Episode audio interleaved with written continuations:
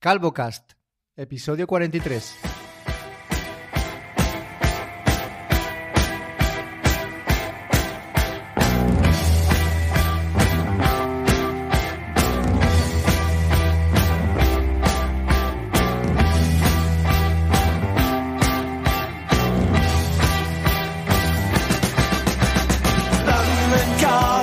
Y hoy es día 5 de marzo, brilla el sol, eh, unos 14 grados de temperatura, esto es maravilloso. Y tengo al otro lado del micrófono a mi querido Fernando Vidal, buenos días.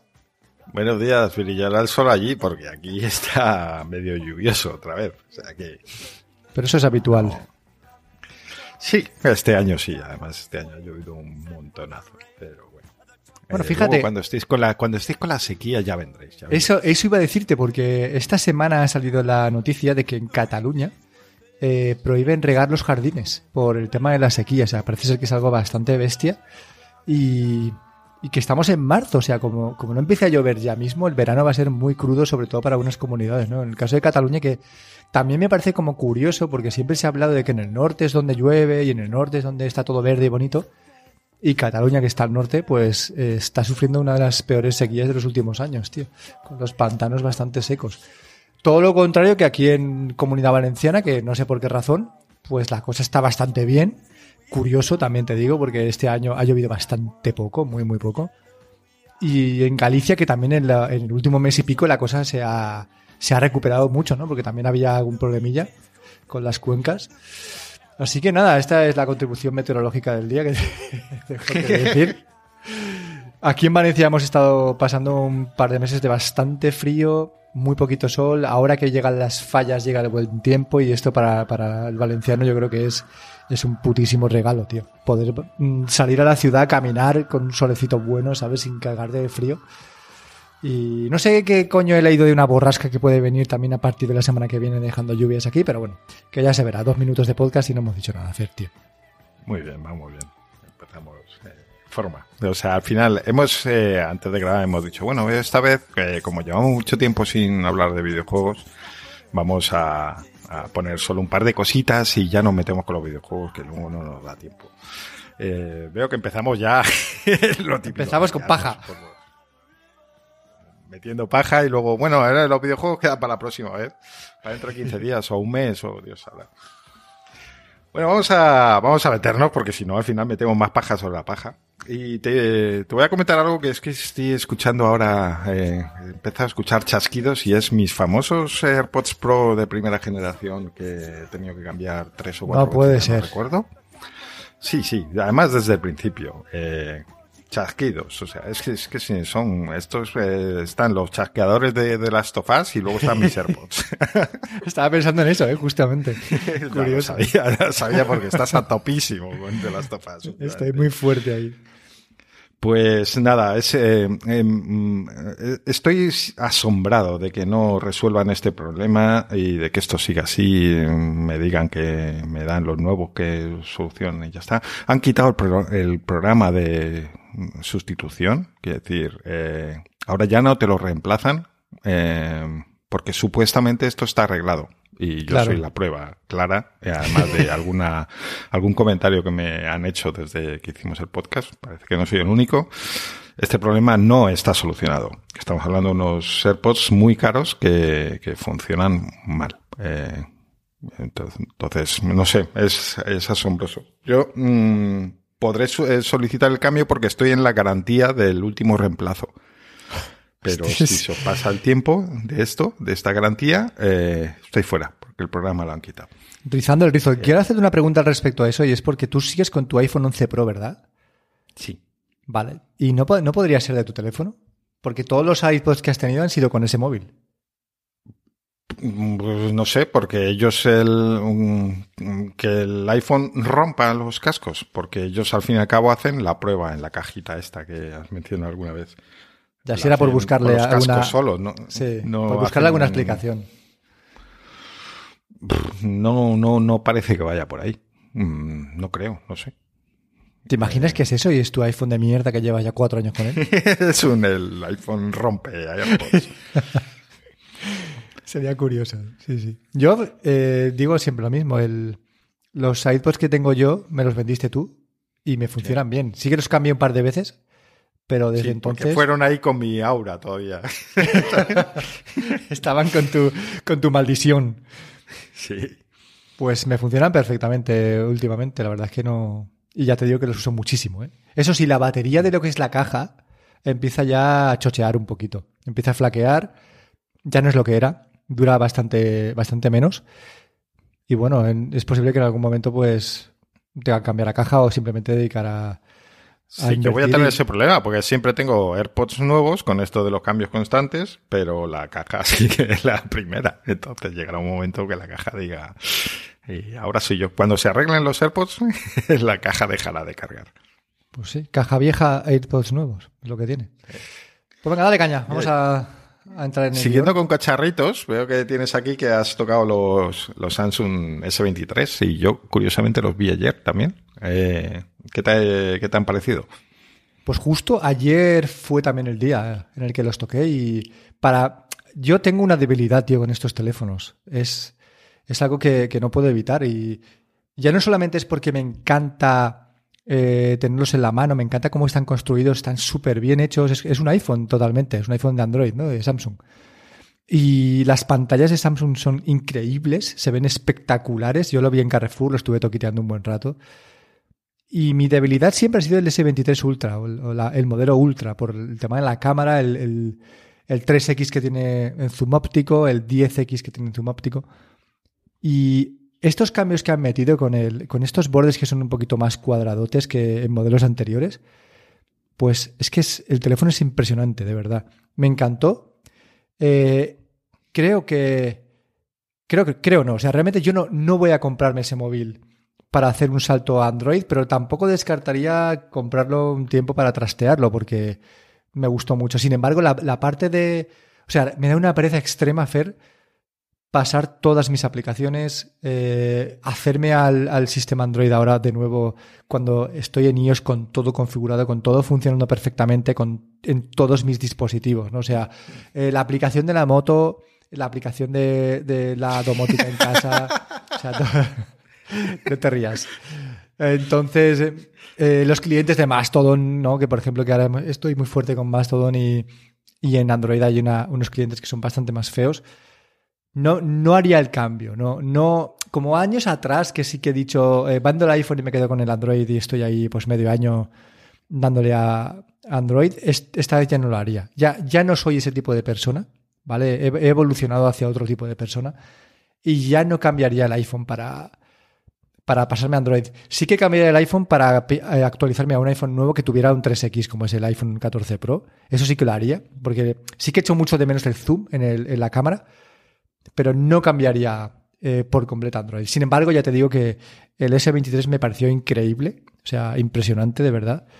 Y la sensación que da en mano ese móvil es totalmente premium. Es totalmente como llevar un iPhone. O sea, no hay, yo no, no noté ninguna diferencia. Y el S23, el normal, el pequeñito, me parece increíble ese móvil. Increíble. Ojalá, yo solo pido que en, el, en los siguientes iPhone que saquen, tío, saquen un zoom con periscopio, porque es que me, me fliparía. Es lo único, lo único de verdad que, que me atrae de Android, ¿no? Que me atrae de, pues, de los Huawei P40, del el, el S23 Ultra, de los. Todos los que llevan un periscopio que te sacan unos zooms de 10x en adelante, ópticos. Es lo único que le achaco y que le echo en falta a los, a los iPhones que van a venir, que en principio el 15 no va a tener un periscopio, ¿no? Con lo cual, bueno, habrá que seguir conformándose con un zoom 3X que está muy bien. Pero bueno, siempre echo de menos eso en, los iPhone. Pues eh, a mí el Ultra se me, me, gustó estéticamente, pero en la mano me pareció ya un exceso, eh, demasiado grande para mi gusto. Y me gustaron los S23, el normal y el pequeñito. El pequeñito, pues lo que dices, es realmente el que más me gusta. Lo que pasa es que la pantalla ya es un poquito pequeña, y, pero el, Plus está ahí un poco entre medias en un, tamaño bastante interesante. Lo que no me gustó nada fue el borde. Eh, un borde muy, muy chino, muy brillante, muy, y que, que mm, yo creo que no pega, eh, con el, con la trasera que es mate, eh, no sé, no me, no me gusta, no, no queda, no encaja muy bien ahí en, para mi gusto eso. Eh, me gustaría algo más mate, eh, no tan brilli brilli. es que los iPhone hacen lo mismo, ¿eh? Fíjate que el 14 Pro, el 13 Pro tiene esos biseles laterales que son plateados, que te puedes mirar, es como un espejo. Y en los modelos anteriores, el 14 y el 13, pues son eh, de es uno de los motivos por los que no he sentido ese impulso cacharrero de cambiar aunque no lo necesitase. Y es que a mí no me gusta el diseño de los últimos iPhone, el, los, los bordes. Mm, no me gusta ni que pese más, ni me gustan esos bordes brillantes, ni no. Eh, como diseño me gusta más el 11 que los posteriores. El 11 Pro que tienes tú, más viejo que Matusalén. Ahí sigo, ahí sigo. Bien es cierto que últimamente se queda un poco trabado de vez en cuando, como que le falta, le no tiene memoria suficiente, eh, pero hasta ahora se ha portado bien. No, no he tenido grandes problemas. Y lo que digo, como no, como por encima no hay nada que diga, uff, no lo necesito, pero como mola, eh, pues mm, tranquilo por ahora. Veremos cuando salga el próximo, que ya sí que va haciendo falta. pero bueno, a ver. Realmente es que tienes un teléfono que, es, estupendo, porque tiene, tienes un zoom y tienes una buena pantalla. O sea, realmente tienes lo mismo que yo, pero con una cámara con un zoom. Que sí que mis cámaras en principio dicen que son mejores, ¿vale? Pero tienen menos versatilidad, ¿sabes? Realmente eh, yo tengo un iPhone 13 que está muy bien, pero ni tiene pantalla a 120 Hz, ni tiene una cámara que tenga un zoom, no tiene nada especial distinto al tuyo. Lo único es un notch un poquito más pequeño, más estrecho, y un diseño que es más cuadrado por los, por los laterales, pero todo lo demás, realmente eh, tu teléfono es incluso igual o mejor, ¿no? entre comillas, siempre, ¿vale? En cuanto a funcionalidades. Sí, yo, de hecho, el año pasado yo el año pasado me planteé cambiar por el 13 normal. Eh, pero es que al final viendo eso, viendo especificaciones, digo, es que poco voy a ganar. Eh, voy incluso a perder el tema de la cámara. Eh, y, ¿para qué? ¿Para qué meterme en este fregado? Y por eso seguí. esos, esos cambios así tontos de cambiar por cambiar ya cada vez ya se van perdiendo bastante. Y está enlazado un poco con lo que decías de, de cambiar a Android. Eh, sí que veo terminales a veces que me llaman la atención, o incluso los eh, Pixel que estuvieron súper baratos, eh, los de la generación anterior. Hace poco había unas ofertas ahí muy interesantes en Amazon y en algún otro sitio más. Pero eh, a mí ya me da pereza el pensar en cambiar lo que decías de las aplicaciones, cambiar tus formas de trabajar, de tus usos y tal para adaptarte. ¿Que se puede hacer? Sí, pero es que no apetece porque tampoco siento la necesidad. O sea, yo ya para que salga de ellos tiene que haber un, una necesidad ahí fuerte que haga que que dé el paso, vamos, porque cada vez implica más cosas y por eso me he reído antes de lo de, lo de la moto que dices, es que ya está, el comprarte una moto eléctrica ya empieza a estar relacionado. Fíjate que mi último cambio precisamente con mi último paso por Android, una de las cosas que más influyó eh, a que no siguiese con él fue el, CarPlay, que es una cosa en principio eh, accesoria pero eh, Android Auto en mi caso funcionaba tan mal eh, que dije, no, a mí me gusta mucho tener CarPlay y no, eh, no. Así que nada, nos hacemos mayores, ya no queremos cambiar así como así. Nos hacemos mayores. Eh, mira, me hace gracia porque escucho a Tolo, el camionero de Geek, hace, hace muchos años, y durante los últimos meses él ha estado probando, pues ya sabes, muchos móviles, ¿no? Entre ellos, pues los nuevos iPhone, pero me hace gracia que su discurso, y me estará escuchando ahora todo, tu discurso ha cambiado en los últimos años y se ha aproximado mucho más a lo que los usuarios de, de iOS llevamos diciendo prácticamente toda la vida, que es que las aplicaciones de iOS están mejor hechas y funcionan mejor que las de Android. Y en una persona como Tolo, sabes que siempre ha sido, pues desde sus primeros tiempos, ha ido a caballo entre los dos sistemas, pero por alguna razón siempre se acaba decantando por Android, pues en los últimos tiempos Tolo se está pasando ya al bando de, mira, yo lo que quiero es estar tranquilo, Lo que quiero es poder trabajar con, con lo que yo hago, que es YouTube, eh, de la forma más óptima posible y eficiente, y eso solo me lo está dando ellos. Y compara las aplicaciones y llega a la conclusión de que con ellos se trabaja mejor, tío. Pero hablo de trabajo ya, ¿no? No, no de ocio, sino él, él usa YouTube también como, como un medio de ingresos, ¿no? Y siempre lo comenta, ¿no? Es que la aplicación de YouTube Studio en, en Android va fatal, en iOS va mucho mejor, el tema de los comentarios. Y eso simplemente me hace gracia porque todo ya está en este equipo, ¿sabes? Y es que al final todos hacemos mayores pasan todos, para todos. Sí, correcto. Luego correcto, también pasa, yo he comentado alguna vez que creo que en Android se han equivocado un poco, o al menos de cara a los power users, digamos. Eh, y es que ha ido perdiendo cosas para asemejarse a iOS en muchos sentidos, de forma que al final termina siendo pues como una copia, digamos, no, no necesariamente una copia, pero que te ofrece casi lo mismo, pero con aplicaciones en general como mínimo un poco peores. Y, y, y, las cosas típicas de Android curiosas que hacías y que solo podías hacerlas en Android han ido desapareciendo, muchas de ellas, de forma que no puedes decir, bueno, vale, esta aplica la aplicación de Mastodon es un poco peor, pero es que luego yo con el Android puedo hacer esto y con él, con ellos no. Pero es que ya no es así. Eh, o al menos en gran medida. Y, es porque van cerrando los... el sistema. Claro, pues eso es lo que es lo que digo. Eh, antes era mucho más abierto, tenías más funciones de, pues sí, es que me puedo poner aquí un atajo que me abra la aplicación solo directamente para enviar un mensaje. Estoy diciendo un ejemplo así muy tonto sobre la marcha. Y, y eso lo quitan.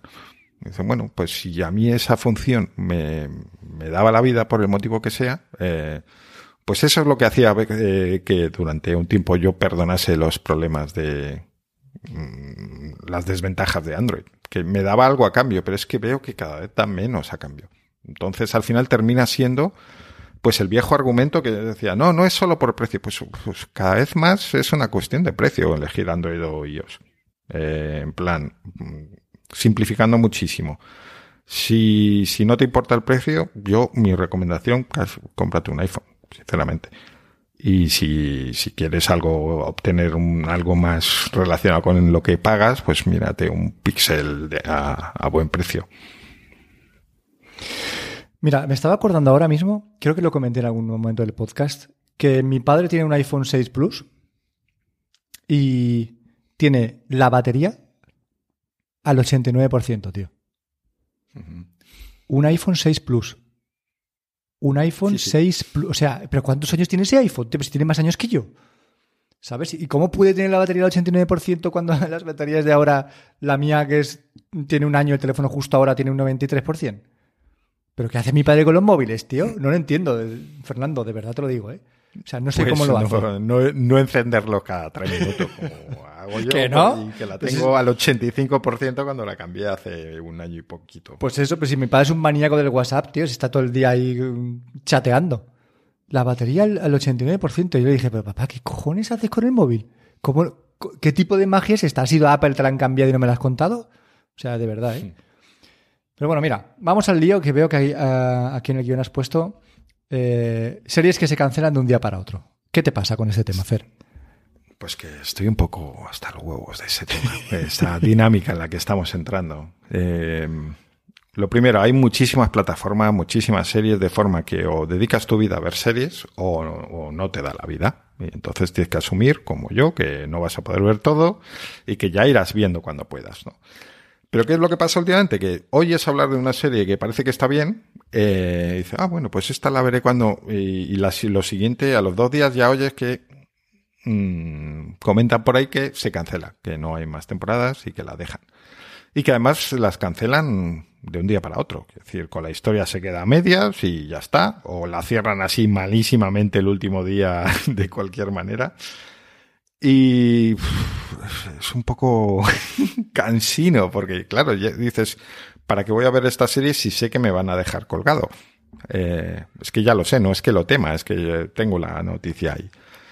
Eh, y está afectando también a la narrativa de las series. Quiero decir, eh, las series se hacen últimamente como pensando que, bueno, vamos, tenemos esta temporada firmada, no sé si nos van a renovar y viendo cómo están las cosas, lo más difícil es fácil que no nos renueven.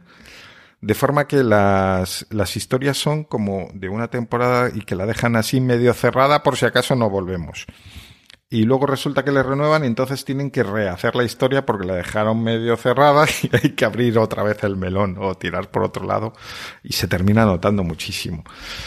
Entonces, no sé, es eh, simplemente así una queja al aire, un comentario de que yo creo que hemos pasado en general en la época dorada de las series que hemos vivido durante unos años y que ahora con esto de tantas plataformas eh, tiene que tener muchísima audiencia frente a las otras 300.000 series que hay, porque si no la quitamos y tiramos por otro lado no sé, creo que se está formando una bola de nieve que, hace que al final la calidad en general esté bajando bastante y que cada vez cueste más encontrar una serie buena. Mientras que hace unos años parecía que cualquier cosa que viera era una pequeña obra de arte, digamos.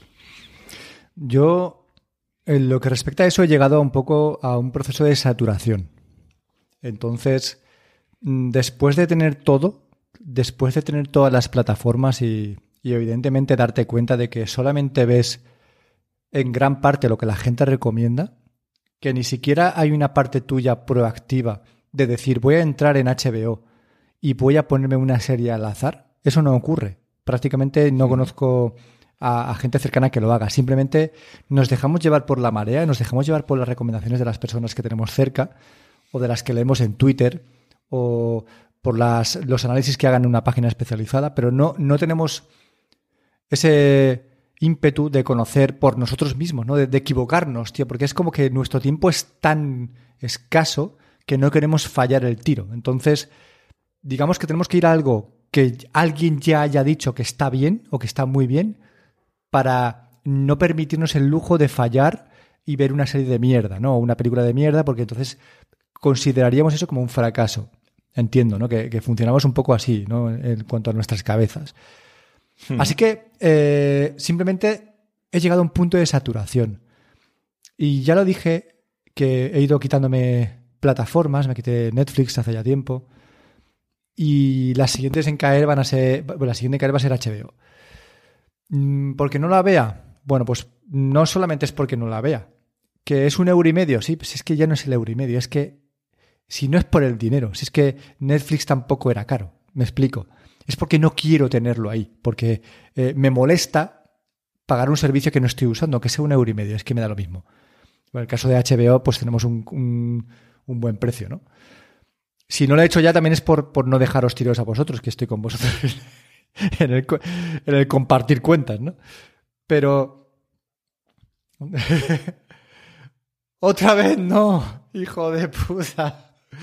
Pero la historia es esa. Entonces, he llegado a un punto de saturación y lo que me está dando la vida es Plex y es lo que le está dando la vida a mucha gente, ¿no? Porque tienes eh, todo, prácticamente todo el contenido pirata que tú quieras y no tienes eh, la presión de decir estoy pagando esta plataforma que no estoy viendo, ¿no? Entonces, eh, lo, que lo que a mí se refiere, para mí ahora mismo la alternativa es Plex, que alguien a quien conozcáis tenga un servidor Plex y, os deje uniros y tengáis ahí todas las series por la fucking face. Y luego, yo entiendo que después de, este tiempo, pues quizá vuelva un poco a querer eh, pues introducirme en alguna plataforma, pero ya a nivel mensual. ¿no? Eh, voy a pagar HBO un mes, voy a ver esta serie que la gente recomienda y luego voy a darme de baja, voy a darme de alta Netflix. O sea, es un poco lo que se hace con las operadoras de telefonía, con lo que se hace con, las operadoras de, electricidad, ¿no? Que, vas cambiando porque el, mercado es tan amplio que no te puedes quedar parado en un sitio solo, ¿no? Porque entonces te estarías perdiendo probablemente una, una gran cantidad de contenido o de ofertas que si te quedas parado no, pues no puedes acceder a él. No lo sé, yo creo que ese es mi, es mi punto ahora mismo que yo no sé si será bueno o será malo. Si es pirata, pues es malo, pero si es la vida, chicos. ¿Y en qué situación estás tú? ¿Algo parecido o qué? ¿Cómo lo ves? Bueno, yo la verdad es que veo pocas series, entonces teniendo HBO en estos momentos casi que me, me llega. o sea, veo poca tele. Em, por lo que hemos comentado muchas veces, eh, al final eh, mi tiempo de ocios multimedia, digamos, termina, hay una batalla ahí entre la tele y la y la consola. Eh, y entonces si veo series no juega la consola y viceversa. Y entonces últimamente este, estoy intentando nivelar un poco las dos cosas y, pues con HBO me, me, llega. De hecho está todo el mundo ahora con la de Sky Showtime, eh, que es una plataforma nueva con una oferta parecida a la que salió de HBO de muy barato, pero si mantienes siempre la suscripción, precisamente para evitar que hagas esto que estamos diciendo de ahora me suscribo a esta, luego me cambio por la otra. Pero yo no voy a, al menos de momento no voy a contratarla porque además tampoco he visto que haya gran cosa que me interese. Eh, y eso, es que todavía tengo cosas pendientes de, de HBO, así que para qué. Sí que mm, mi planteamiento de cara al futuro es un poco el que dices, de pues ahora empieza Mandalorian y me apetece verlo, pues a lo mejor pues me, me, me cojo un mes de, de, Disney y ya está, cuando esté acabando y la veo. Bien es cierto que últimamente he, he empezado a disfrutar otra vez de lo de ver las series un poco semanalmente, lo de tener un día de hoy, qué guay, hoy ya tengo plan, sale, hoy es día de capítulo nuevo de, de The Last of Us, por ejemplo. Y me gusta, me gusta eso y no me gusta tanto lo de verte las series en plan atracón, que creo que no sé, cada vez me gusta menos eso, porque de hecho yo creo que te metes un atracón, eh, la ves entera y tal y cual, pero como que no la disfrutas, no la, no la, ay, ¿cómo se dice? Bueno, que luego no te acuerdas muy bien, es como, cuando te metes una comilona y, no, y no disfrutas de cada uno de los ingredientes de los platos que has tomado, sino que ha sido como comilona toda entera. Y luego, ¿qué tal estaba él? No sé qué. Ah, pues no me acuerdo muy bien, porque estaba con una mano con y con la otra estaba cogiendo no sé qué más. Eh, entonces, nada, volviendo a lo de antes, que me, me gusta más lo de ver las series semanalmente como, como antaño, cuando te las ponían en la tele y tenía que ser ese día y no más. Eh, y lo cual se pega un poco, es, eh, tienes la desventaja ahí de que no puedes hacer esto que estoy diciendo, de contrato un mes y me veo Mandalorian del tiro, pues ya tienes que tirar dos meses, a lo mejor tres. Pero bueno, eh, como todas las plataformas tienen eh, un catálogo bastante amplio, Dejando de lado temas de descargas y demás, eh, yo creo que se puede vivir perfectamente pues teniendo un servicio cada mes y ya está. O sea, o dos o tres. Es decir, pues ahora estoy tres meses con Netflix para ver las cosas que hayan salido durante estos, desde que no lo tengo. Y perfectamente, vamos, se puede hacer sin ningún problema. Yo lo que comentas respecto al tema de las series ¿no? y los atracones, yo creo que eso depende del tipo de serie y de lo que te guste, ¿no? Porque, por ejemplo, hablabas de The Last of Us, que para nosotros y por la historia que tenemos y por el videojuego y por tal, es una serie que nos está gustando muchísimo, porque aparte está súper bien hecha. Y ese esperar al domingo, ¿no? Al lunes por la, por la noche para verla es, es un acontecimiento y es lo que tú comentas, de ya tenemos plan, ¿no? No tengo que preocuparme en qué buscar para ver, sino que ya lo tengo hecho, ya me está esperando y es, eso es maravilloso. Pero sin embargo, el tema de los atracones, si la serie te gusta, la gozas como cualquier otra serie, aunque sea semanal. Eso sí que es cierto que, creo que te deja, cuando te la acabas, te deja un vacío mucho más... que me muero. Un vacío más amplio, un vacío más, más grande, ¿no? Que si la serie la ves semanalmente. ¿Y ahora qué? claro, exacto, ¿no? Es como... También como los videojuegos buenos o como los libros buenos, ¿no? Que, pero no es lo mismo verte una serie de 12 episodios en tres días y que de repente te quedes hueco ¿no? y decir, uff, que sea un episodio semanal, que es como que eh, durante esa semana se va aplacando un poco tu ansiedad por, querer ver el siguiente episodio, ¿no? Y, no la tienes tan a flor de piel, entiendo, ¿no? Que también debe funcionar algo así. Pero bueno, eh, yo, por ejemplo, La Casa de Papel es una serie de mierda, pero que la, gozamos muchísimo y nos la vimos súper pronto, ¿no? En, en, cuestión de tres días vimos un montón de episodios. Y ahora con The Last of Us, pues hoy es hoy sale el último episodio de la, primera temporada Eh, tiene mucho hype, la gente tiene muchas ganas de verlo, hasta Bella Ramsey ha dicho que, que, va a dividir a la comunidad, no sé exactamente a qué se refiere, porque aunque hayamos jugado al juego, tampoco sé a qué se refiere, ¿no? No sé en qué punto va a terminar, pero le tengo unas ganas que te cagas, tío, o sea, que te cagas, y luego, luego hablaremos más de, de este tema, ¿no? Pero mira, así es el mercado de las series, Fer, nos, nos quieren mantener, ¿no? Con, con ofertas anuales, con, con ofertas económicas, ¿no? De este precio por tanto tiempo, como están haciendo los de Dazón, ¿no? que comentábamos eh, off the record, con esas ofertas de, no, 12 meses, pero te descuento 10 euros.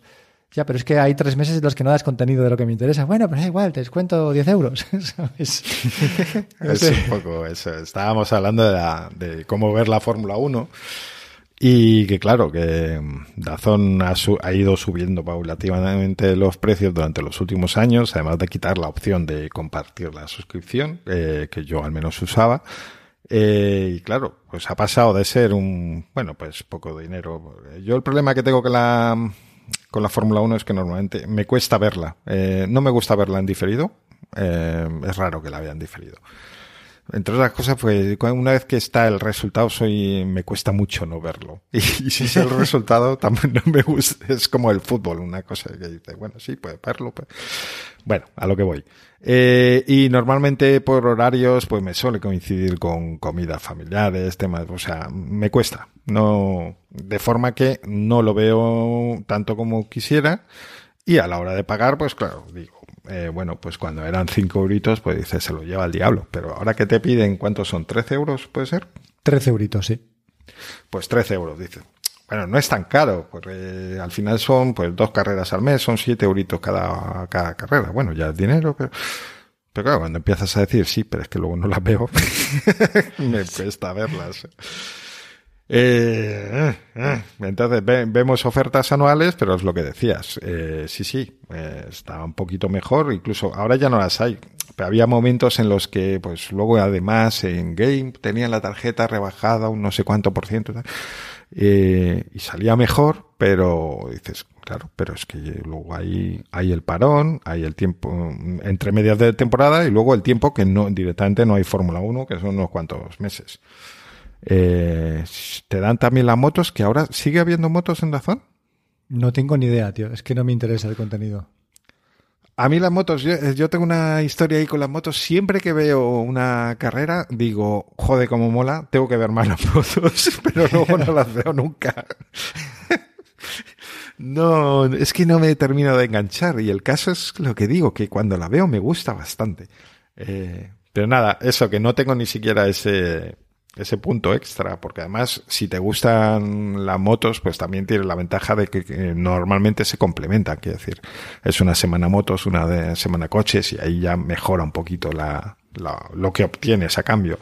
No hablemos ya de si te gusta el fútbol ya en general como para verte la liga inglesa, que, que sea un punto extra.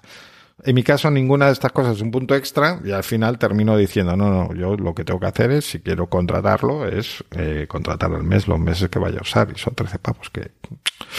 Ish, complicado. Sí, ya te digo que hasta que no haya una, unas carreritas de motos eléctricas, eh, pues yo no lo voy a ver. ¿eh? Porque yo soy de moto motos eléctrica. eléctricas no hacen el ruidito que tanto gusta. ¿eh? bueno, tengo que deciros que a, a los oyentes que eh, he aprobado el carnet práctico de la moto. Me queda el último práctico de la moto de la 2, que es el, de circuito abierto, de circulación. Y que cuando lo apruebe, porque lo voy a probar, seguro, eh, no sé qué me voy a comprar. No sé si voy a seguir con la moto eléctrica que tengo ahora mismo, si voy a pasarme a combustión. Es algo que os iré actualizando por aquí. Y, y entonces quizá, quizá me aficioné a, las motos de combustión, porque yo soy así. Hay que mimetizarse, tío. Si, si ahora estás en motos eléctricas, pues todo lo demás es mierda. Pero si me paso a combustión, pues todo lo demás es mierda. Menos combustión. Pero, pero tú sabes que me oyes el capítulo 43 que te has tirado eh, 38 capítulos del, del, podcast esperando a recibir alguna moto eléctrica y que ahora vas a cambiar, ¿verdad? O sea, tú eres consciente bueno, de esto. Luego me estaré 35 episodios más diciendo que la moto de combustión es la polla, que no sé qué hacía con una eléctrica, ¿sabes? Así, así soy, tío. Estas, estos son mis principios, ¿sabes? Y si no le gustan, pues lo siento. Tío. Bueno, va, bromas aparte. Eh, Eh, me queda poco tiempo para, para presentarme al, al, de, al examen de circulación y ya os iré contando cómo avanza mi vida porque hay muchos cambios de repente. Y eso es lo bonito, ¿sabes? No, no quedarte siempre estancado en lo mismo y, y, variar un poquito. Vamos a hablar ahora. Un poquito dice el cabrón. Pero si todavía no la has estrenado bien la, la eléctrica. Tiene 3.000 kilómetros, Fernando. Bueno, que bueno. Ya son, bueno. ¿eh? Que ya son. Vamos a hablar de, un nuevo servicio que, está viendo la luz, eh, que ha salido en beta en las últimas dos semanas y que quiero que me cuentes tu opinión, ¿vale? Se trata de, Blue Sky, Blue Sky Social, que es el, nuevo servicio de Jack Dorsey, que es el antiguo CEO de Twitter. Con lo cual, ¿qué puedes esperar del antiguo CEO de Twitter? Pues que te saque un Twitter, pero con otro nombre, ¿no? Digamos que es una adaptación, una aplicación que esencialmente sirve para lo mismo, para decir qué es lo que estás haciendo, eh, en la que puedes compartir fotos, eh, puedes compartir encuestas y que si dejaremos un enlace en, la, en las notas del episodio, si te fijas en la, en la interfaz es literalmente igual que Twitter. O sea, no, no, tiene hasta el, los mismos iconos. Tiene hasta, es que es muy, muy, muy, muy, muy, muy igual. No es como, joder, tío, podrías haber hecho algo, no sé, un poco distinto. Tampoco te digo que, que sea diametralmente opuesto, ¿no? Pero que, que, sea, que cuando tú lo veas no digas, coño, si es Twitter, ah, no, que es Blue ¿sabes? Es que yo creo que no es vagueza, sino totalmente pensado eh, así. Lo que quieren es ofrecer una alternativa para quien esté a disgusto en Twitter por los últimos cambios, que ya hemos comentado mil veces, eh, pero que no quiera, ah, que tengo que elegir un servidor, pero ¿qué pasa? ¿Y qué es esto del federado? Tal, que no quiera líos, que quiera su Twitter de siempre ya está, pero sin Elon. Y ya está. Entonces, esto es lo que, lo que ofrece Blue Sky. Tiene buena pinta, eh, en el sentido de que parece que también es una red social que tiene algo de federada, ¿vale? Que no, no está eh, dirigida solamente ¿no? por, un, por un servidor o por un cliente. Y bueno, todavía está en beta privada, habrá que esperar un tiempo más a que abran esa beta al público y luego pues lancen oficialmente la aplicación y veamos cómo funciona el servicio. Yo creo que llega en un mal momento porque la gente que estaba... tarde. Sí, ¿verdad? Yo creo que la gente que estaba descontenta con Twitter ha encontrado mayormente su sitio en, en Mastodon. Y creo que en Mastodon se está muy bien, ¿no? Y, y, no sé qué va a aportar de distinto a Blue Sky Social para que eh, la gente quiera cambiarse, porque yo creo que simplemente por ser hija del CEO de Twitter no va a ser suficiente. Bueno, va a ofrecer eh, lo que había. Mm, y eso puede ser interesante. Tú fíjate que en Mastodon está llegando gente continuamente, aunque hay movimientos un poco en olas eh, que van y vienen. Eh, pero al final sigue siendo demasiado friki para ciertos usos. Eh, hay como cosas que sobran en, Mastodon. A mí me ha llamado la atención que, por ejemplo, cuentas tipo ofertitas eh, y similares, no simplemente digo esto, no han venido a, Mastodon todavía y yo creo que es porque va a costar mucho que entren, porque como que se pegan un poco con el ambiente de Mastodon, que, no casan muy bien ahí y les va a costar. Eh, entonces, eh, ese tipo de cuentas estarían más felices puestos a tener que migrar eh, yéndose a algo como Blue Sky, que es pues lo que teníamos y, y ya está, seguir como estábamos. Entonces, bueno, es una opción. Eh, es una opción bastante más amable, digamos, eh, más fácil eh, puestos a salir de Twitter, pues pasar a Blue Sky, que es básicamente lo que había. Em, ¿Qué va a pasar? Pues la verdad es que no lo sé. el peligro que hay es que todo esto se atomice un poco y que termine siendo un beneficio para Twitter. Quiero decir, que al final los usuarios estén un poco desperdigados y que eso lleve a que al final, con el paso del tiempo, pues todos digamos, pues estamos cuatro gatos aquí, estamos cuatro gatos allí. Yo me vuelvo a Twitter que al final, al final sigue habiendo movimiento. Y que la gente poco a poco termine volviendo a Twitter. Le pasa lo mismo que, que a la izquierda española, Fer, tío. Que hay unos aquí, otros allí. Comentarios aparte, eh, os vamos a dejar en, la, en los enlaces un, bueno, un enlace a Blue Sky Social donde podéis inscribiros para que os den acceso a la beta si os interesa. Entonces, os dais de alta, ponéis vuestro correo y si, y si sois agraciadas o agraciados, pues os enviarán el enlace para descargar la aplicación porque eso funciona con un token. Y bueno, pues ya nos contáis, ¿vale? Si la vais probando. Eh, justo ahora está Fer intentando borrar una cosa que iba a comentar.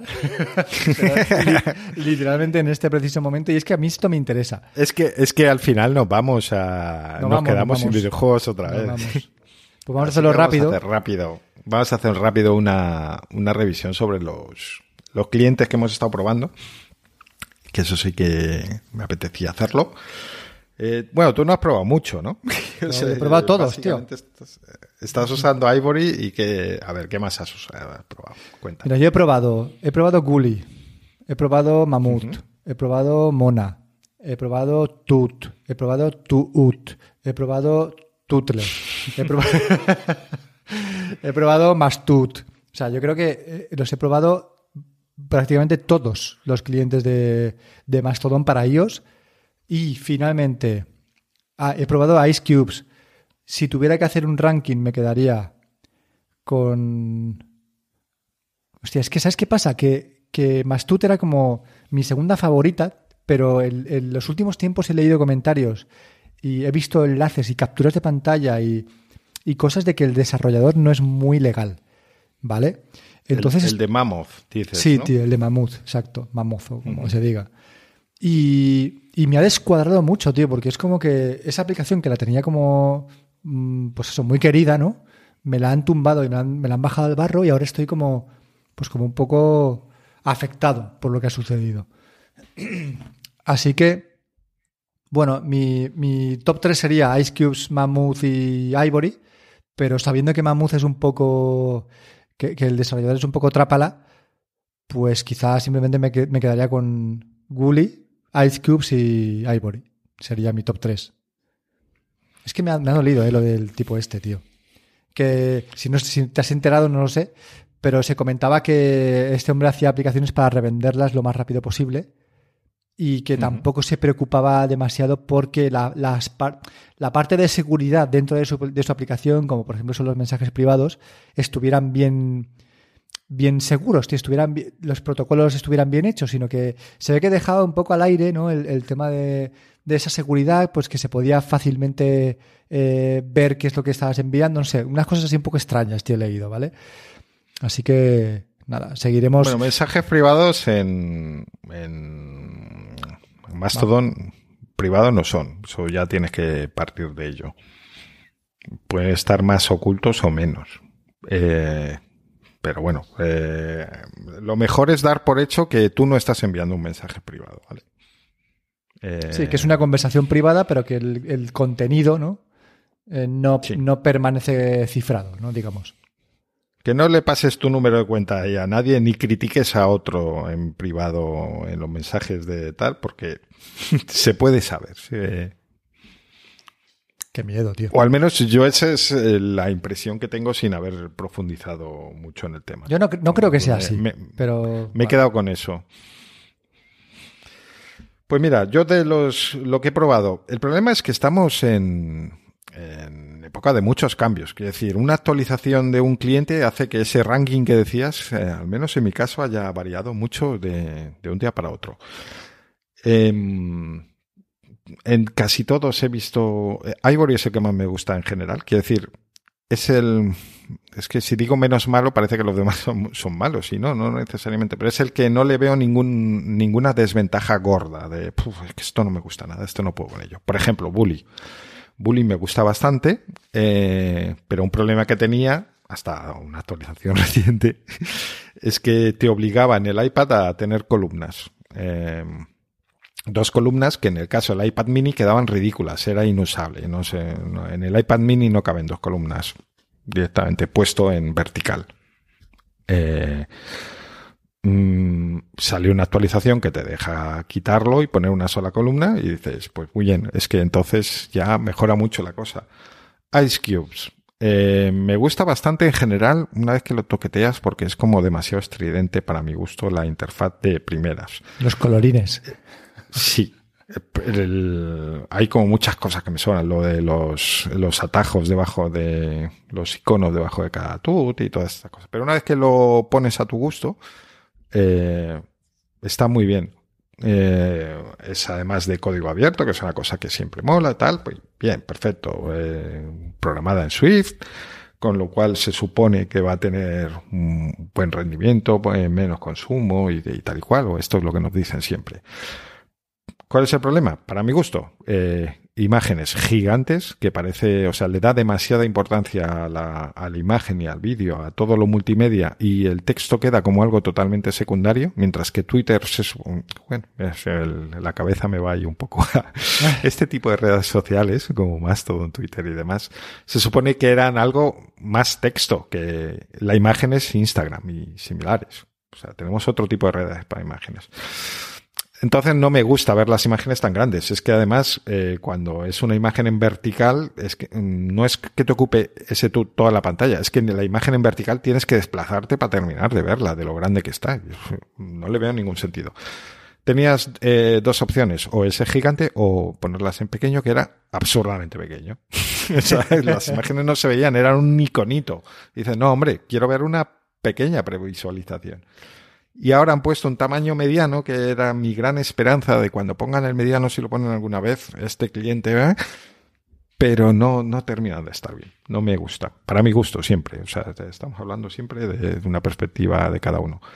Em, de forma que este cliente lo tengo como un poco apartado de este desarrollador no ve eh, lo que debería ser la interfaz como lo veo yo. Eh, no, no, no, se trata de tener razón, no, no, simplemente que él tiene otra visión y yo no la comparto. Entonces, eh, pues eh, probablemente termine desinstalándola y deje de probarla porque ya no tengo ninguna esperanza en lo que salga de ahí.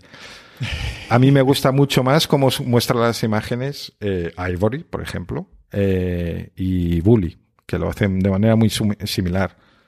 Mammoth, también mm, bastante bien en general, para mi gusto.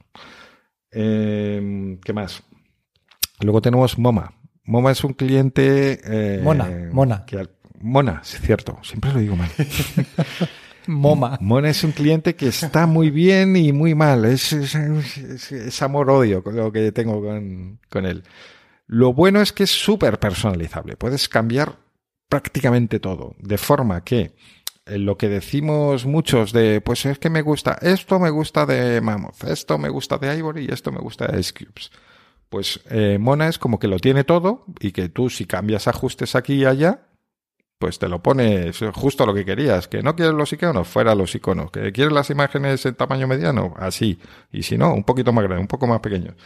Puedes hacer lo que quieras con la aplicación. Es como una plataforma dentro de, porque ves eh, diseños que hace la gente y dices que no tiene nada que ver lo que tiene este con lo que tengo yo.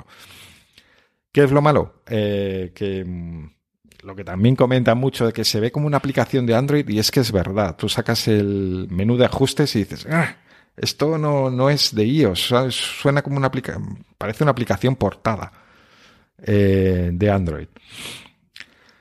Y bueno, no pasa nada porque, bueno, los ajustes los tocas el primer día un poco y ya está. O sea, no, no estás continuamente yendo ahí. Pero no termina de... Es, yo es el que estoy usando porque es el que puedo poner, lo que digo, como me gusta, pero no termino de, de enamorarme de él, digamos, porque queda ahí un, algo que no me termina de... Entonces, mi top al final. Eh, Ivory, como decía, Uli me gusta mucho, pero todavía le falta algo como poder quitar los iconos, los accesos directos pero es quizá en el que más confío a medio plazo. Eh, y, y, bueno, por pues lo que digo, que es el que estoy usando y el que me, el que más puedo poner como realmente me gusta. Bueno, y ¿Por qué no pago Ivory y ya está? Claro, decir que son todos gratis excepto Ivory. Eh, no es tanto una cuestión de dinero como de cómo me siento al pagarlo. Y me explico. Eh, lo primero, el desarrollador, los desarrolladores de Ivory, ahora estamos todos muy empobrecitos, pero tuvieron una época en la que estaban muy subiditos y hicieron unos comentarios contra usuarios de Android, los que me incluía, muy despectivos y muy de... Eh, tú decías del desarrollador de Mammoth, pues yo esto perdono, pero no olvido. ¿sabes? Hice unos comentarios muy, muy mm, de, de, chulescos y no sé, no me gustó nada. Eh, entonces no es alguien a quien yo tenga tanta ganas de darle mi dinero. Y luego yo me siento un poco como que se... Es, es duro lo que ha sucedido para ellos. Eh, de un día para otro les han quitado fuente de ingresos, han tenido que devolver dinero y tal y cual. Pero claro, tú dices, bueno, tú estabas viviendo al final de quitarle la publicidad a, a, Twitter. O sea, la gran mayoría de la gente que te pagaba no era tanto por el diseño como porque tú le quitabas los anuncios gratis. O sea, pagaba la suscripción por quitarte los anuncios. De forma que le quitaba los ingresos a Twitter. De hecho, en parte has contribuido a que termine pasando esto. o sea, es, sí, realmente es verdad. Es, o sea, sí, sí. es, verdad, es verdad. O sea, parece que no se puede hablar mal de Ivory porque son la niña bonita de, del entorno, digamos, pero es que es verdad. Eh, ellos vivieron de quitarle los ingresos a Twitter.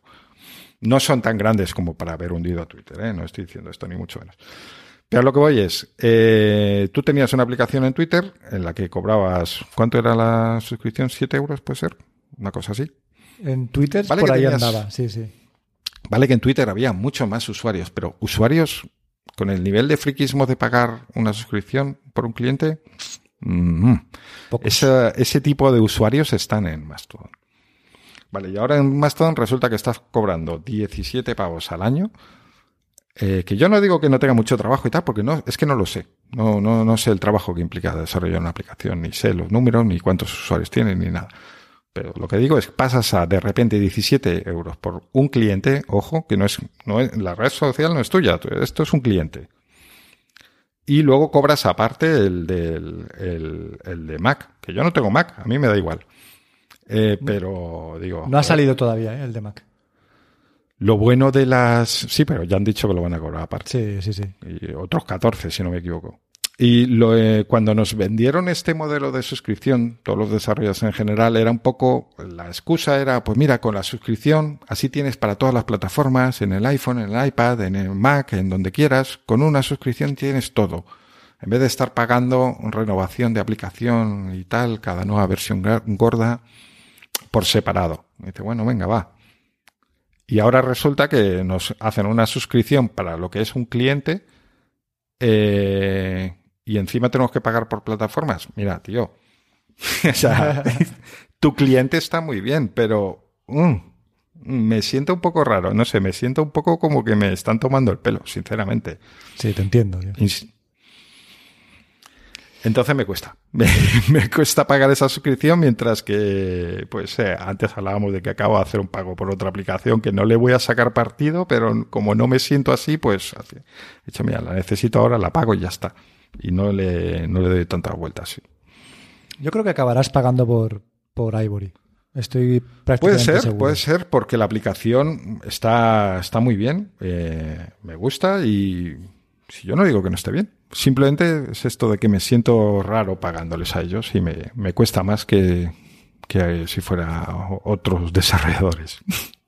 Fíjate que lo que más me, me cuesta a mí entender de, de, las suscripciones de Ivory es la gente que ha pagado 30 euros porque sí. ¿Vale? Porque recordemos que si la suscripción eran 17,99, había una opción que ponía algo así como eh, es que no recuerdo exactamente, pero era como para fans, ¿no? Y si eres nuestro fan más, más fan, pues eh, paga 29,99 y, y, bueno, quizá te demos algo distinto, pero esencialmente es, es, lo mismo que la suscripción anterior. Y hay gente que ha pagado 30 euros. O sea, ¿por qué, tío? Si 18 es caro, si 18 teniendo en cuenta todo lo, lo que has comentado hace 5 minutos es caro, ¿por qué vas a pagar 30? ¿No? Porque eres muy fan por tener, yo qué sé, un, quieren un ayudarles. Porque Pero es que no necesitan ayuda. Lo que ha sucedido y tal y Que cual, no pero... necesitan ayuda, que tiene una aplicación que es una aplicación de éxito y que además es, es un precio eh, sensiblemente caro. ¿Sabes? Bueno, no sé, cada uno invierte su pasta en lo que quiere, está claro. Pero me parece raro eh, regalar el dinero. El otro día, por ejemplo, Yoyo, que es una de las personas que ha, que ha donado esos 30 euros, decía, eh, ya llevo un tiempo con esto y no, no se sabe, ¿no? ¿no? Nadie dice si va a haber algo diferente al resto. No sé, tío, o sea, no lo acabo de entender, sinceramente. Quiero decir, si... Yo una, yo una pregunta que lanzo al aire es por qué eh, algunos desarrolladores mm, eh, sí, venga, les pagamos más y tal, porque pobrecitos, y luego parece que cuesta tanto donar a Mastodon. O sea, por, e, es que por esto incido tanto en lo del cliente. Eh, si nos gusta Mastodon, eh, lo primero que deberíamos hacer es protegerla y donar para que se mantenga como está, en vez de con una empresa que, que tiene que sacar dinero y beneficios y tal y cual. Pero como que lo de donar a Mastodon o a la instancia en la que estamos cada uno, yo creo que cuesta más. No sé por qué. Ya. No sé, yo sí que dono a Mastodon, también dono a PixelFed, que, que son servicios que me gustan, pero por eso es porque los uso, básicamente porque me gustan. No puedo decir lo mismo de plataformas de series, ¿vale? Pero bueno, venga, vamos a pasar. Mm, ya llevamos 54 minutos, Fernando. A la sección de videojuegos y cuéntame qué has estado haciendo esta, estas últimas semanas. Pues vamos a ver, ¿qué te cuento? Te, puedo contar poco, la verdad, de estas últimas semanas, porque he estado jugando al. ¿Cómo se llama? Eh, si es que es a lo que juego al final la mayor parte del tiempo. Este, este juego que juego siempre, ¿tú lo sabes cómo se llama? El Assassin's Creed. Exacto. Assassin's Creed. Assassin's El Valhalla. El Valhalla. ¿Has, dicho Assassin's Creed? Sí, sí, Y lo he confundido con, con Age of Empires. Sí, porque lo tienes aquí apuntado y entonces te has ido ahí de cabeza. Sí, sí, sí. Assassin's Creed Valhalla. ¿Qué tal está? Pues como todos. Eh, repetitivo. Coñazo, te lo digo yo. Eh, o sea, al principio tiene su gracia, pero luego es súper repetitivo. Encima, en este caso, el tema de construir el personaje, armas y tal. Estoy con las armas con las que empecé porque no, no está nada desarrollada esa parte y entonces no encuentran nada que sea mejor. Eh, y, por qué juegas a esto, Fer? Si lo estás, porque es que al final me entretiene, o sea, es que es asombroso. O sea, juego con un, con un amigo, yo, yo creo que al final me lo paso bien charlando con él, ¿no? Pero estoy jugando con él y estoy todos los días quejándome y digo, es que este juego es que de verdad, no sé qué. Y, digo, ¿y por qué juego? Pero es que al final me entretiene, es una cosa rarísima. Eh, supongo que porque lo tengo más o menos dominado, es fácil, no tengo que estar ahí aprendiendo unas combinaciones de teclas que la siguiente vez que puedo jugar ya no me acuerdo cómo es, pues no sé, no sé si es cosa de ser mayor y tal, pero al final juego a algo que simplemente me entretiene y ya está. ¿Os lo recomiendo? No, si queréis jugar un Assassin's Creed de los últimos, sin duda el, el de Grecia, que no me acuerdo, el Odyssey, es para mi gusto el mejor. Y el Origins, que está ambientado en Egipto, mm, sería el siguiente. Este sería el tercero de los últimos. Me parece el peor. Eh, gráficamente está muy bien, pero eh, la parte de desarrollo del personaje, que es algo mínimamente importante en el juego, mm, no está nada trabajada y no. A mí me, pasó lo mismo con ese juego. Lo, lo abandoné a mitad. Y me pasa Mm, lo mismo que a ti con los Far Cry. Para mí los Far Cry, el último que he es el 6, que me lo pasé. Y es un juego que es también súper eh, monótono, pero a mí me entretenía muchísimo porque eh, de repente cogía un coche, un caballo, me iba en avión, cogía un helicóptero, cogía una lancha eh, para hacer las misiones. Entonces era como, era muy, en ese aspecto, ¿sabes? Era muy, muy divertido. Pero lo que es el juego en sí era, ve aquí, hace esto, mata a esta gente, vuelve, ve aquí, hace esto. O sea, era todo el tiempo lo mismo, ¿no? pero me divertía. Mecánica Ubisoft, o sea, sí, exacto, tal cual. igual. Y me lo pasé. Mapa súper mega grande y con misiones repetidas y ya está. O sea, así que es... Los juegos de Ubisoft, yo lo he dicho muchas veces, ya sé que soy un pesado. Si los hicieran más cortos, estarían mejor. Porque no serían tan sumamente repetitivos y no necesitamos dedicarle 300 horas a hacer todas las misiones secundarias, de verdad. Pues que no.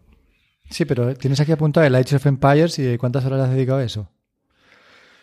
Eh, ¿Lo apunté yo? Sí, sí, No me digas. No, he, jugado todavía, no he jugado todavía. Eh, le dediqué muchos tiempos, en, muchas horas en mis tiempos mozos con el ordenador. Tengo ganas de probarlo porque me comentan que está muy bien portado a la consola.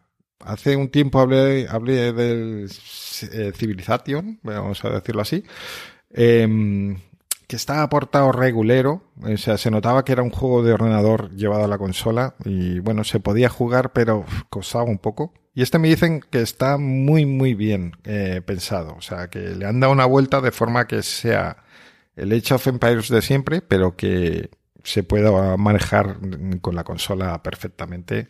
O sea, se ve que le han dedicado horas a hacer algo distinto. No han hecho un lleva esto aquí y ya copia, pega y ya está. Pero todavía no he podido jugar. Eh, tengo ganas de probarlo para ver. ¿Y a qué has estado jugando entonces? Para, eh, digo, recordar esos viejos tiempos porque he hecho una, una compra. Y una venta. y una venta, ese, va, a ir luego. He comprado una, le suelen llamar retro consolas y que son consolas para jugar a juegos retro, juegos de hace tiempo, juegos ochenteros, noventeros y demás. Em, es una consola pequeña, portátil. Eh, esto básicamente puedes hacerlo desde la propia Xbox, lo puedes meter en una Raspberry Pi. Eh, em, puedes comprar una consola que son pues como una base cuadrada con los dos mandos y los botones tipo las máquinas de, bar, de, salones recreativos. Eh, pero a mí todo eso, em, yo ya sabía que en mi caso no iba a funcionar muy bien, porque este tipo de juegos es para echar una partida rápida, eh, de forma que no tengas que estar enchufando la consola, sino porque no es algo que vayas a jugar todos los días ni que lo quieras tener ahí. Eh, seguido, quiero decir. Em, entonces me apetecía algo portátil, eh, tipo, pues, lo que era una Game Boy, lo que era una, la Sony PSP. Y de hecho he terminado comprando algo que era, eh, pues, prácticamente una Sony PSP. O sea, el diseño se parece mucho. De hecho, tiene la pantalla, dicen, la misma que tenía la PSP. Y muy interesante. Eh, mola mucho porque es una consola portátil, o sea que la puedes tener en cualquier sitio, siempre está a mano, le das al botón y se enciende al momento y ya está. Y si lo compras en AliExpress, pues ya te viene el, señor que te la vende, pues se le olvida dentro una, una, tarjeta que ya tiene todos los juegos eh, habidos y por haber y no tienes tú que estar aprendiendo como que seguramente no sea nada difícil, pero vamos ni cómo meter los emuladores de, de cada consola, ni cómo eh, descargar los juegos y tal. Ya te viene todo hecho y preparado para... Y nada, pues he pasado unas horitas ahí muy divertidas recordando viejos tiempos. Eh, pues eh, yo tengo ahí un tema con el Wonder Boy.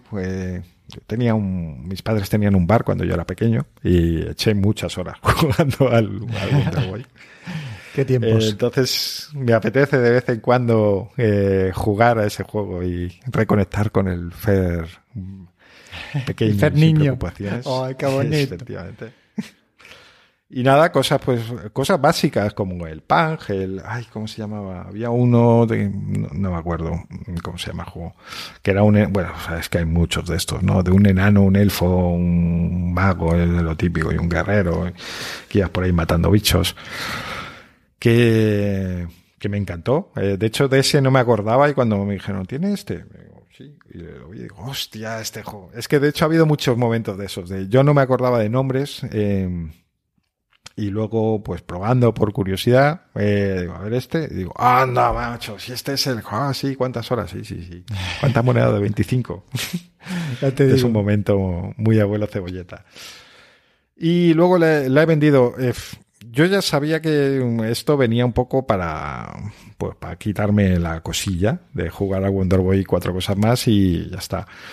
Eh, me la podría haber quedado porque el precio se consiguen a un precio bastante, pues andan desde unos 100 más o menos hasta 170, 180 según el modelo que tú quieras, pues el tamaño de pantalla, que sean los mandos un poquito mejor. Por cierto, la calidad de los mandos y todo esto es buenísima, ¿eh? O sea, es una cosa súper sorprendente, aunque sean máquinas chinas, que bueno, esto cómo funcionará luego joystick y tal pues los joysticks son mejores que los de la Nintendo Switch, que no es muy difícil por otra parte, ¿no? Pero, pero ahí queda, o sea, bastante mejores, o sea, una calidad que a mí me ha sorprendido muchísimo.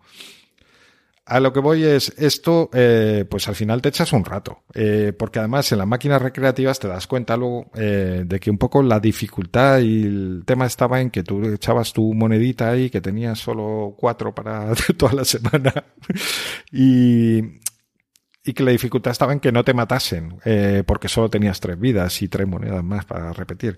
Mientras que aquí, como es gratis, y le das a continuar seguido, seguido, seguido, pues pierde un poco esa gracia de es que como me maten, he cagado. Y luego el próximo día tengo que empezar de cero. Aquí incluso puedes guardarlo para seguir el, esto. Entonces lo que digo es, eh, me pasado unos buenos ratos, pero mmm, luego llegaba el punto en el que mm, lo que decíamos antes de mi tiempo de ocio se pegan la tele y la consola. Bueno, pues ahora era la tele, la consola, la Xbox y esta. y no me, no me da patado ya. Entonces, como a mí no me gusta nada tener cosas que no, que no uso en casa, pues al final he, decidido venderla. Pero mm, yo os la recomiendo, o sea, los que ya peinas canas o, no, ya ni canas tenéis, eh, podéis pasar un buen rato y es algo, sobre todo para quien no tiene una consola, eh, súper recomendado, para echar un, unas partiditas así, media horita eh, en cualquier momento que tengáis muerto. Me, me, parece súper divertida. Y eso, y hay juegos desde los típicos de maquinita recreativa hasta luego mucho más. Lo que pasa es que yo luego no tuve, yo no tuve consola. Eh, nunca. Entonces tampoco hay muchos juegos posteriores a la época de la maquinita de bar con los que yo no tengo esa conexión sentimental, digamos, de wow, pues de cuando yo tenía la Mega Drive que jugaba este, esto, yo no, no fue un niño pobre que no tenía Qué no tuve ni Mega Drive ni Nintendo ni tal, eh, entonces bueno, todos esos juegos que también están, pues tampoco les he sacado partido por ahí, pero vamos, que podéis pues tener comenta el modelo. horas y horas. He comprado una Bernic RG 503. Eh, esto de los eh, Ambernic es una marca que saca 300.000 modelos y es un poco locuras. Eh, los números son, el primer número es el tamaño de la pantalla, que en este caso eran 5 pulgadas. Y los otros dos ya no me acuerdo, ya no. es la, el 3 es el procesador y luego si viene una letra después eh, suele ser el acabado. Por ejemplo, hay una... Estuve entre la 503 y la 353M. M es porque es de metal. La 353 es eh, un modelo con unos sacados de más calidad todavía. Eh, tenía muy buena pinta. Tiene la pantalla 3 pulgadas cuadrada, que está muy bien para estos juegos de maquinita. Quiero decir, yo en la mía de 5 pulgadas tenía franjas a los lados, que no molestaban, ya os lo digo. Eh, al final me alegré de comprar la de 5 pulgadas, porque aunque tuviera las franjas, la, la consola en sí es más grande eh, y para las manos de un señor mayor pues ya se empieza a agradecer ciertas claro. bondades en cuanto al tamaño. Mientras que la otra te obliga a juntar mucho las manos y ya mis dedos no están tan sumamente ágiles y tal como para estar haciendo contorsiones raras. Pero bueno, que sepáis que eso, hay una 353 que también tenía una pinta espectacular y modelos 6000. O sea, precios luego al final son acabados sobre todo lo que termina eh, el tamaño de pantalla y el, la calidad de los materiales de la carcasa, lo que termina distinguiendo un poco los precios, estos que comentaba de 100 a, casi 200 sin irnos ya a cosas mucho más, porque luego hay incluso modelos chinos de estos que compiten con la Steam Deck, ya con, o sea, ya estamos en otros niveles, ¿no? Pero si queréis algo así en plan plataforma para juegos retros, es esto es lo que debéis mirar. ¿Y precio? Precio, lo que digo, ciento... Ah, bueno, está constante, que concretamente fueron 140, si no recuerdo mal. Con envío y todo, ¿no? Sí, sí, pues está en casa. Pues ahí lo tenéis. Eh, 140 no es lo que me ha costado a mí mi, mi nueva PlayStation 5, que he comprado hace... es mi, mi quinta PlayStation 5 probablemente, si no es la sexta. Y esta vez, porque no había stock, ¿vale? Y porque la quería ya, acabé comprándome la digital, que no sé si es un error o un acierto, ¿vale? Todavía no lo tengo claro, pero... Error. Eh, bueno, sí, probablemente si el Lucas del pasado diría que es un error, el Lucas del presente no, no lo sabe, el Lucas del futuro pues ya decidirá qué es lo que ha pasado, ¿no? pero la decidí comprar digital porque no había, no había stock de las, de las estándar y me venía con, porque es que ahora mismo todas las Play 5 son packs, entonces me venía con el, el God of War que vendía por 40 pavos, el digital, bastante rápido. Entonces me quedé con la consola solamente, ¿vale? ¿Por qué me compré la Play 5? Pues porque salió el The Last of Us, la serie, y dije, yo tengo que volver a jugar estos juegos, ¿sabes? Pero no los estoy jugando yo, ¿vale? Los está jugando Paula, que es mi mujer. Nos hemos pasado el The Last of Us 1, jugando ella, yo ayudándola en ciertos momentos, y la tengo, vamos, tengo a mi mujer, pero súper dentrísimo, ¿vale? Del, del universo de of Us. Le flipa la serie, le flipa el juego, nos acabamos el 1, estamos jugando al 2, le flipa el 2, se pone súper nerviosa, tío, es, es divertidísimo verla jugar porque se pone negra, acaba dándole a botones que no son, saltando cuando tiene que agacharse, o sea, en fin, es, es un, espectáculo esto, es, es que me descojono vivo. Y ya no solo por eso, porque además creo que yo al, principio cuando salió el PlayStation Plus con los niveles extra y premium, los critiqué un poco porque me parecieron que eran una copia un poco eh, de low cost del Game Pass de, de, Xbox. Pero ahora que tengo el PlayStation Extra, ¿vale? Contratado durante un año, pues no tengo necesidad de comprar ningún juego. O sea, he jugado el Stray, que es el juego del gato, y me lo he pasado, y me ha encantado, y es un juego que hace, salió hace no demasiado tiempo, ocho meses o así, y lo juego gratis con el, con el PlayStation. Y tengo también descargado el, el Death Stranding, la, la, versión del director, que lo tengo pendiente de empezar. Eh, tengo también descargado el Spider-Man Miles Morales, que lo tengo pendiente de empezar. O sea, son juegazos, tío, que están en, en la plataforma, que no sé si durarán eternamente, ¿vale? Pero que los tienes ahí para jugar, con lo cual... Por eso te decía que no estoy seguro de si ha sido un error comprarme la digital frente a la estándar, ¿vale? Porque no sé hasta qué punto voy a volver a comprar videojuegos. Sí que es cierto vale, que... Te digo yo por qué ha sido un error. Claro, dime. Porque tú ahora estás muy contento con tus juegos actuales, que efectivamente tienes para toda la vida. Esto al final es como con Netflix, de si podrías estar toda la vida viendo Netflix y no necesitas más plataformas. Pero claro, luego eh, en unos meses saldrá algo eh, equivalente a cuando salió el Den Ring, eh, por ejemplo, y todo el mundo hablando de él y tal y cual, y tú querrás jugarlo. Y entonces tendrás que comprártelo, tendrás que comprarlo en digital y luego no lo podrás vender. Y en, en Xbox, por ejemplo, eh, da igual, porque al final mmm, el rollo es más de digitales, hay más ofertas incluso en digitales y quiero decir, no, no se revende mucho juego, pero en, en PlayStation es que se, se, mueve muchísimo el mercado de comprar y vender. De, terminas el juego, pues lo que tú has dicho, de el, el of War, 40 pavos. Te has sacado rápido. Eh, bueno. Eh, pero lo he sacado en digital el God of War, ¿eh? Ya, código, ya, ya. Código pero a cambio de no poder jugarlo. A cambio de no poder jugarlo. Tú claro, claro, es que no, comprado no este me, God of War hace. No me interesaba. Si fuera juego. en físico hace meses, haberlo jugado y haberlo revendido. Y te recuperas tus 40 pavos. A mí la consola digital de Sony me gusta mucho porque es. Eh, me gusta mucho. Me gusta mucho más que la otra que me parece horrible. Por lo menos es. Mmm, simétrica. Esta palabra que no me sale. Simétrica. Eh, me parece mucho más chula. Dentro de lo que cabe pero eh, es que no renunciar al tema de la reventa fácil, porque es que además es fácil, como aquí en España todo el mundo tiene Play, eh, es, eh, sale muy bien. Yo cuando tuve la Play eh, me vine muy arriba comprando juegos y luego los revendí y es que saqué prácticamente lo que me había gastado en todos ellos, porque los había comprado aprovechando ofertas puntuales y tal y cual, por eso me hice así con un pequeño catálogo más grande de, de lo que podía gestionar. Entonces, renunciar a eso, mmm, si fuera una Xbox, como se mueve mucho menos eh, la reventa y ya tienes que vender a unos precios más razonables para segunda yo es que creo que los juegos de Play se venden demasiado caros para ser usados, personalmente. En, Xbox, debido al mercado en España, eh, ya tienes que bajar más y llega un punto que dices, pues no sé si venderlo siquiera, o lo dejo ahí, yo por si me apetece volver a jugar en algún momento. Eh, pues bueno, me importaría menos tener una versión digital. Eh, pero al menos con mi corta experiencia con Play, yo creo que hay que tirar por disco.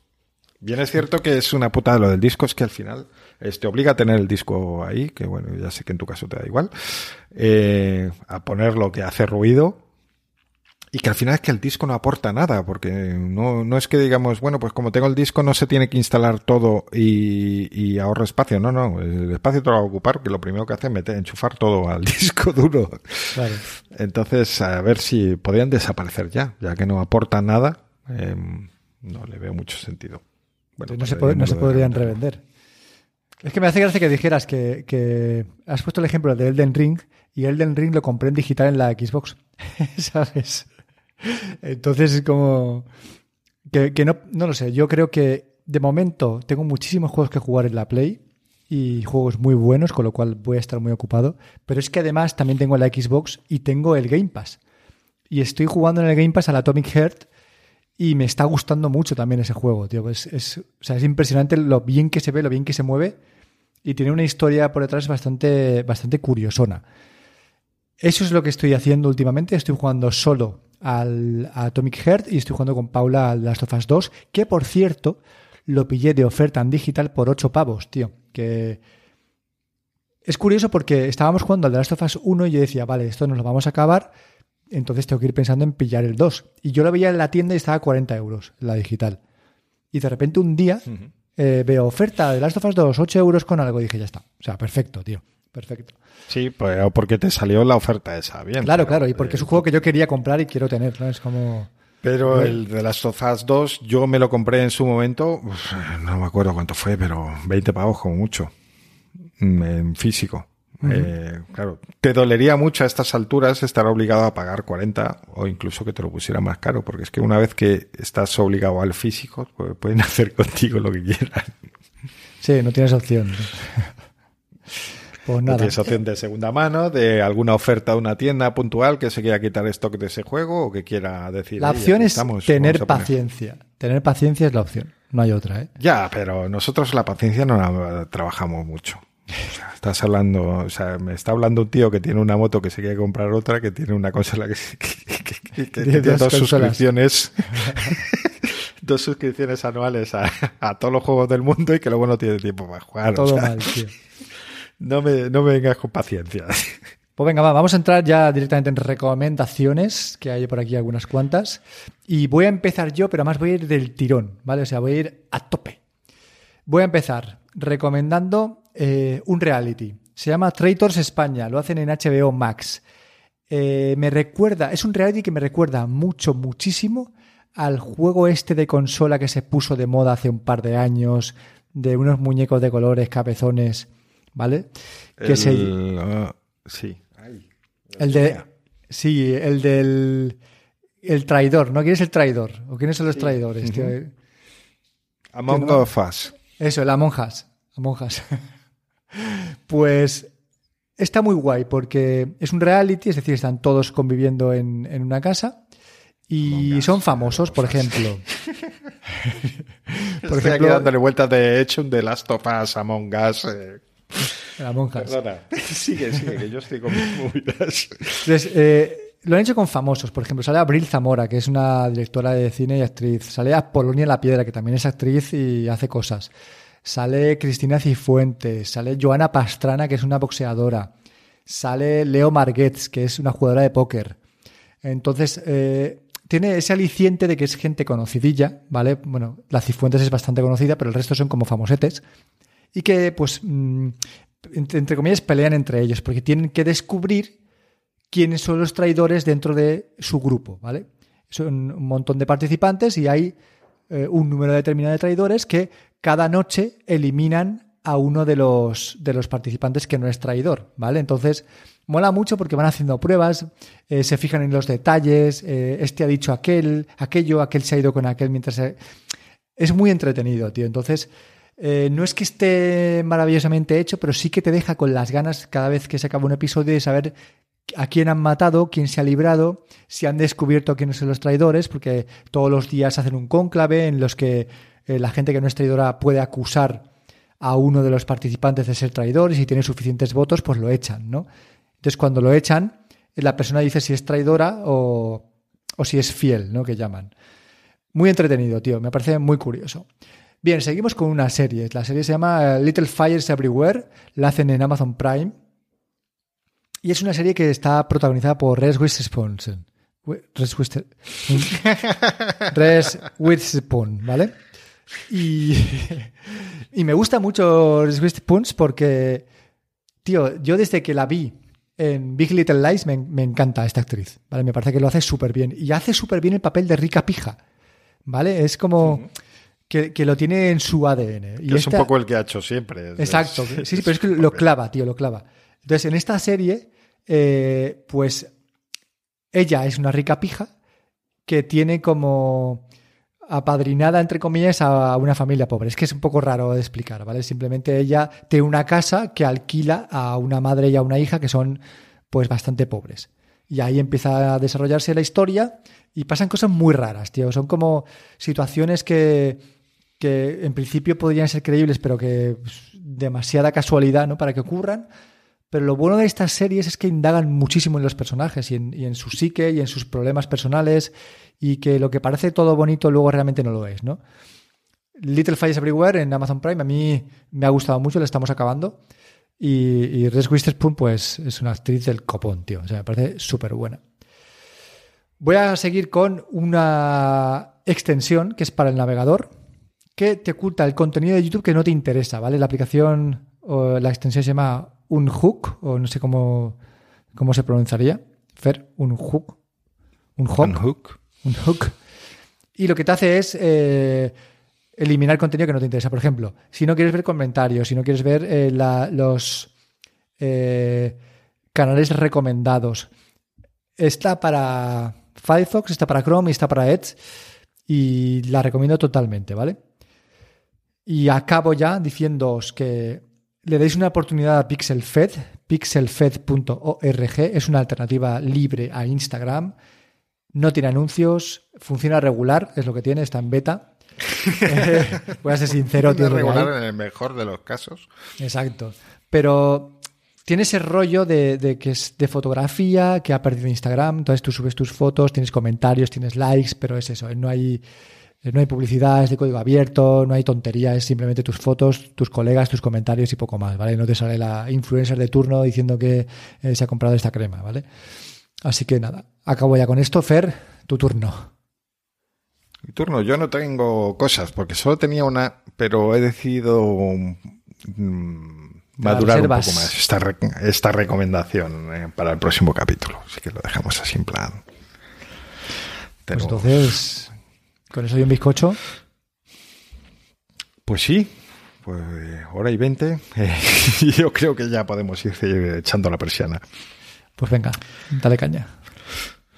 Pues nada, que como siempre podéis encontrarnos eh, como Dualveres y Azorin en redes varias, eh, como Calvocas, que estamos también en, en Mastodon desde hace poco, y en Pixelfed, que recomendaba Lucas. En Instagram seguimos, no sé por cuánto tiempo, como Calvocaspot, ¿puede ser? Pues no sí. lo sé por qué. Bueno, sí, pues Calvo sí, Caspot. es, es, que ni siquiera teníamos nuestro nombre, fíjate. Pues esa, esa va a caer próximamente.